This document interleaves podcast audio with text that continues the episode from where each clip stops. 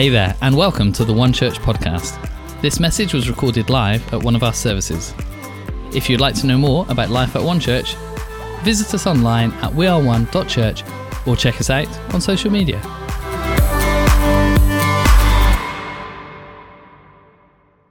Thank you for joining us um, here for Church Online. My name is Nathan, and I have the privilege of bringing the latest part of our Easter series, um, where we're, we're looking at the person of Jesus Christ. And there's been some amazing messages. Pastor John, Pastor Amy did a great job over the previous weeks of starting this series for us. And the key verse of this series is found in Mark chapter 15. And it's the words of the Roman centurion, and he says this. So, Mark 15, verses 39. And when the centurion who stood there in front of Jesus saw how he died, he said, Surely this man was the Son of God. There was something that he saw in Jesus at that moment. As he saw how he died, he saw something. He had a revelation. His thinking changed, his confession changed, and he saw who Jesus really was. And we are praying and we're believing that as we focus on Jesus, that we will see who he really is. As we unpack what the Bible says about Jesus, that we'll discover something new. Maybe you're, you've been a Christian for a long time. Maybe Jesus and, and the Easter story is familiar to you, like I'm praying that today and in this series, we would learn something new about Jesus. Or perhaps this is your first time in church online, first time you're joining us, like I'm praying that you would meet the real Jesus today as we focus on him. And, and Pastor Amy last week did a great job of talking about an aspect of Jesus. We're focusing on different aspects of him. And she focused on the anger of Jesus. And it was an incredible message. And I encourage you to go and check it out if you've not done, if you missed it. Um, and the aspect of Jesus that I want to focus on today is this it's the humiliation of Jesus. Today we're focusing on the humiliation of Jesus. And I want to read two passages of scripture found in the Gospel of Matthew, part of the Easter story, part of the crucifixion story, that really highlight just how humiliated Jesus was. So we're going to turn there now, um, and it's in Matthew, the first part is in Matthew 26, verses 65. This is Jesus in front of the high priest. And it says this Then the high priest tore his clothes and said, He has spoken blasphemy. Why do you need any more witnesses? Look, now you have heard the blasphemy. What do you think? He is worthy of death, they answered. Then they spit in his face and struck him with their fists. Others slapped him and said, Prophesy to us, Messiah, who hit you? Jumping over to chapter 27, verse 27, Jesus has now been handed over to the Roman soldiers to be crucified. And it says this Then the governor's soldiers took Jesus into the praetorium and gathered the whole company of soldiers around him. They stripped him and put a scarlet robe on him. They twisted a crown of thorns together and set it on his head. They put a staff in his right hand. Then they knelt down in front of him and mocked him. Hail, King of the Jews, they said. They spit on him, took the staff and struck him on the head again and again. And after they mocked him, they took off the robe, put on his own clothes, and they led him away to crucify him. Two um, accounts there of the humiliation of Jesus. And I'd just like to pray at this, this section pray that God would speak to us through his words. And as I said at the beginning, that we would see something new about the person of Jesus Christ, that we too would have a revelation. Surely this man is the Son of God. So, Father, just in the few moments that we share, as we focus on your word, I pray that you would speak to us, that we would see Jesus so clearly today, and that it would change our thinking, it would change our confession, and change how we live. Jesus, be glorified today, we pray. In your name, amen. Amen. Um, I don't know if you know anyone who's like big on detail. I, I love a good story. I love great storytellers. Um, and I especially love good storytellers that can just include a good amount of detail. Like I think of Pastor Louise, um, who sat just down here. She has this incredible ability to tell you a story and include so much detail in it. And sometimes that detail is relevant to the story she's telling. Um, but it's an amazing gift uh, that she has. And I love, I love her for it. I love listening to the stories that she tells because there's so much detail that she's able to include in the stories. And when it comes to scripture, when it comes to what we read, sometimes we're, we're given detail. A lot of the time, we're just given the headlines. We're given the big picture. Like, here's what happened. Here's the big idea that's trying to be conveyed. Now, when it comes to the humiliation of Jesus, when it comes to the crucifixion, we are given an incredible amount of detail. Each of the gospel writers, each gospel is the same. It's slightly different, but each account is the same. They will go to great lengths to tell us just how humiliated Jesus was, just how degraded he was. And so we're not just told that he was struck, we're told where he was struck. We're not just told that he was mocked, we're told how he was mocked. We're told the words that were used. We're almost invited to hear the mockery to show, to show just how embarrassing and humiliating this whole process was. So the cross, yes, was designed to cause great pain, but the cross also was designed to humiliate, to make an example of those that were being crucified. And Jesus, no doubt, was humiliated. And this morning, I want us to consider why. Like, why are we shown such detail? Why do these gospel writers go to such great lengths to show us just how humiliated Jesus was? Why is that? And now we think about this. The, our key verse for the series is the confession of the, the centurion who said, when it says this, so when he saw how Jesus died, then he said, Surely this man is the Son of God. So it wasn't in Jesus' resurrection, it wasn't in Jesus' ascension, it wasn't when Jesus was performing some powerful miracle that this man made a confession. No, it was at Jesus' lowest moment that he saw something. It was at Jesus' lowest moment that he had a revelation of who he was. So you could say there is revelation in the humiliation of Jesus. There is something to learn about. There is something to discover about who Jesus was. And what if these gospel writers are trying to show us something, trying to give us the same perspective that that Roman soldier had? What if they're trying to say, "Hey, look at this Jesus, look at this, look at this king, look at his humiliation so that we too might see and receive the same revelation." And it might change our thinking and inform how we see our own humiliation. See, I want us to look at this for a second because humiliation is an interesting thing, isn't it? Because all of us would have been humiliated at some point in our lives.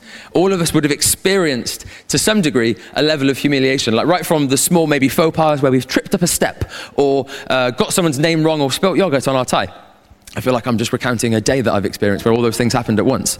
Um, right through, so that's, that's like the small things, right through to like great life impacting levels of humiliation where we just look back at them and think, like, what, why did that happen? Like, why did I say that? Why did I do that? Why was that said to me? Why was that done to me? That was so humiliating. That was so degrading. Like, all of us would have experienced that in one way, shape, or form. What I find interesting about humiliation, though, is that its impact either big or small, its impact is very similar in all of us. And, and I think it does one of two things humiliation in our lives. Like, one, it forces us to focus on the past. It, it forces us to look back and think, ah, why did that happen? To repeat the events. Like, I know I'm not the only one. Like, I do this all the time. To repeat the events, these embarrassing moments, the things that we said wrong, did wrong, and think, why did I do that? Why did I say that? Why did that happen? And our mind has this amazing ability just to embellish those moments, doesn't it? And repeat them again and again and again. So it forces us to get stuck in the past, or it forces us to fear the future. To to focus on the past or to fear the future. We can think, what if I make a mistake? What if I look stupid? What if I trip up? What if I say the wrong thing, do the wrong thing? What if it fails? What if I fail? What if people laugh at me? What if I'm humiliated? And we can either get stuck focusing on the past or fearing the future.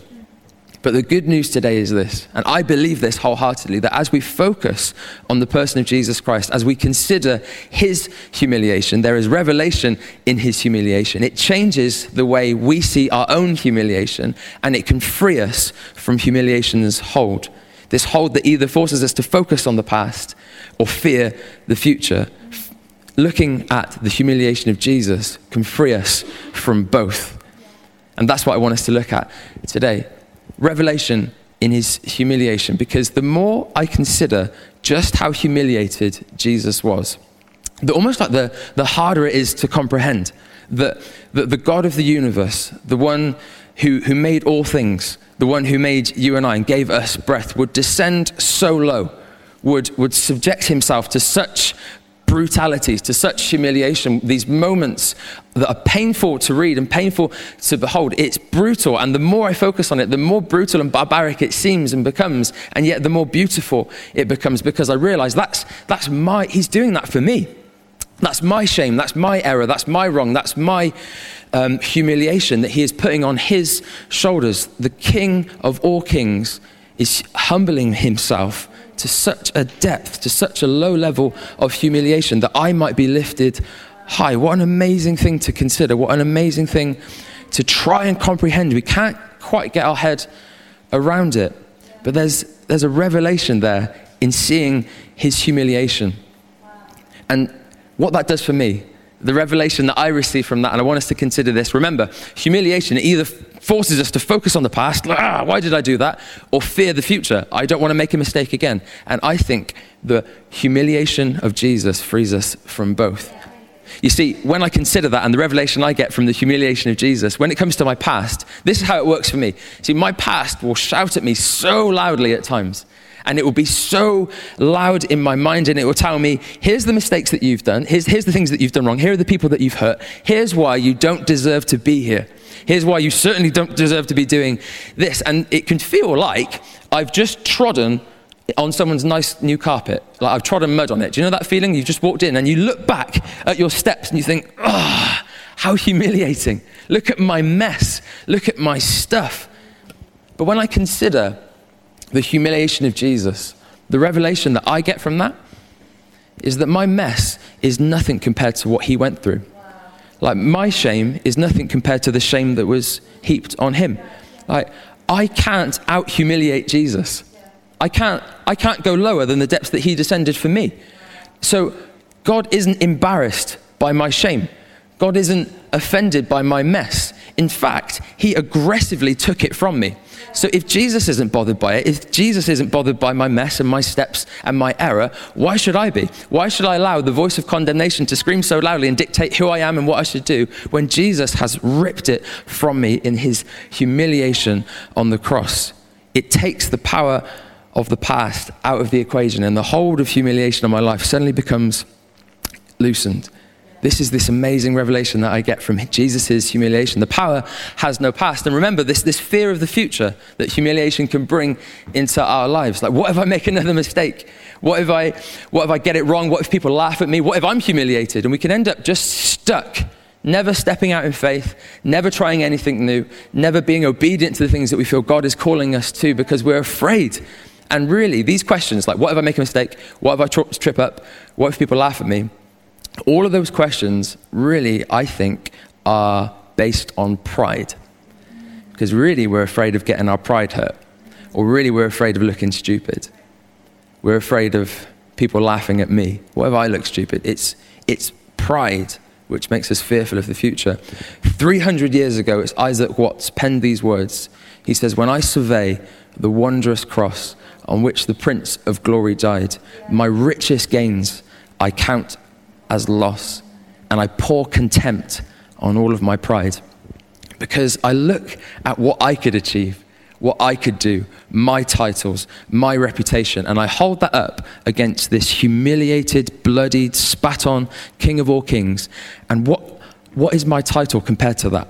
What am I trying to achieve? What could I possibly achieve next? What could I earn? What could I gain next to receiving this gift that Jesus bought for me on the cross. Everything seems to pale into significance compared to that. I will pour contempt on all of my pride when I see the humiliation of Jesus. Who am I to hold up a title against that? Who am I when the King of all kings submitted himself, humbled himself to the point of humiliation? I will pour contempt on all my pride. And suddenly, this hold that humiliation can have on my life where I'm fearful of the future, what have I got to be afraid of? Who, who am I embarrassed in front of? Like, when God did that for me, I will pour contempt on all my pride. The Apostle Paul put it this way. He looked at all of his titles and he, say, any, he said, if anyone's got a reason that they should boast, it should be me because look at all this stuff that I have done and look at who I am. But I count all of that as rubbish compared to the surpassing worth of knowing Jesus and being found in him. I pour contempt on all my pride. And side note to that, in addition to that, I think we can afford to look a bit stupid from time to time when Jesus went so far for us, for the joy that was set before him, he endured the cross, scorning its shame. That scorning word means he disesteemed the shame, the humiliation of the cross for you. And so when he asks us to do something, when we feel a call on our life, far be it from us to, to be too prideful or too ashamed or too fearful of looking a bit ridiculous. I think we can afford to look a bit silly for the cause of Jesus Christ. I think we can afford to get people laughing at us, mocking us, when Jesus did so much for us.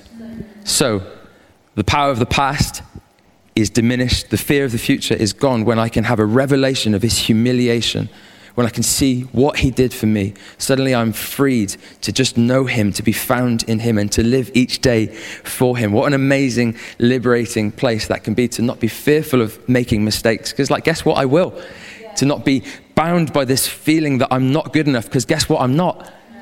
But to be found in Christ is all that matters here. This amazing revelation from the humiliation of Jesus tells us so much. And, and just two ways that I want to encourage you to remember this this week. When your past might be screaming loudly at you, it might be shouting you down, saying, You don't deserve this. You shouldn't be here. Look at your mess. When your past is screaming that, or where your future is intimidating you, when trying something new is terrifying you, when tomorrow is so full of fear, here's two things that I want you to remember.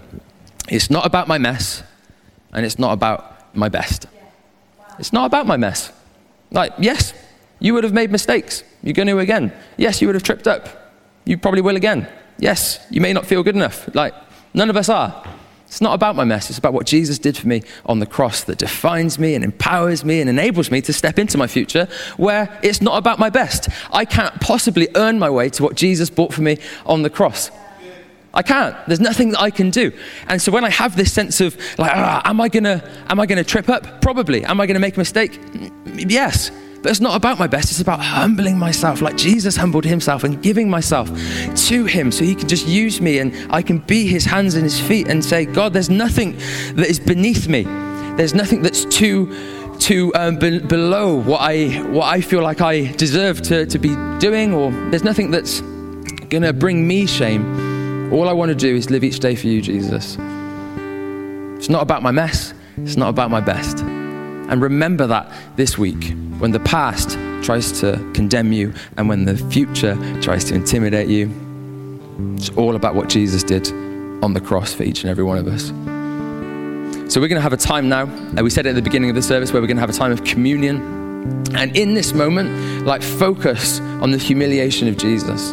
Focus on just how far He went for you. And see, I've shared some revelation that I've had on that, but what revelation can you get from the humiliation of Jesus? How does it inform how you think? How does it challenge how you think? And then in turn, how you will live? And we're going to take communion, and, and the bread or whatever you have represents his body that's broken for us, and whatever liquid or juice that you've got, that represents the blood, his blood that was poured out for us. Focus on his humiliation and recognize that it's not about my mess, and neither is it about my best. It's all about what He won for me on the cross. So let me pray for you, and then we're going to listen to a song and use that song as a time to take communion either by yourself or with those that are with you. So, Jesus, we thank you. Thank you for what you did for us on the cross. Thank you that you scorned its shame for the joy that was set before you. And that was us. That was knowing us. That was making a way for us to be made right to be made righteous in your sight. God, thank you that you're still working on us and that you're calling us to good things. And I pray that we would recognize that it's not about our past sins, that you have aggressively taken those from us on the cross, but neither is it about performing and bringing our best and achieving. It's about working in your performance, in what you have achieved for us on the cross. I pray that this would land in the hearts of people that are listening today. In your wonderful name, Lord. Amen.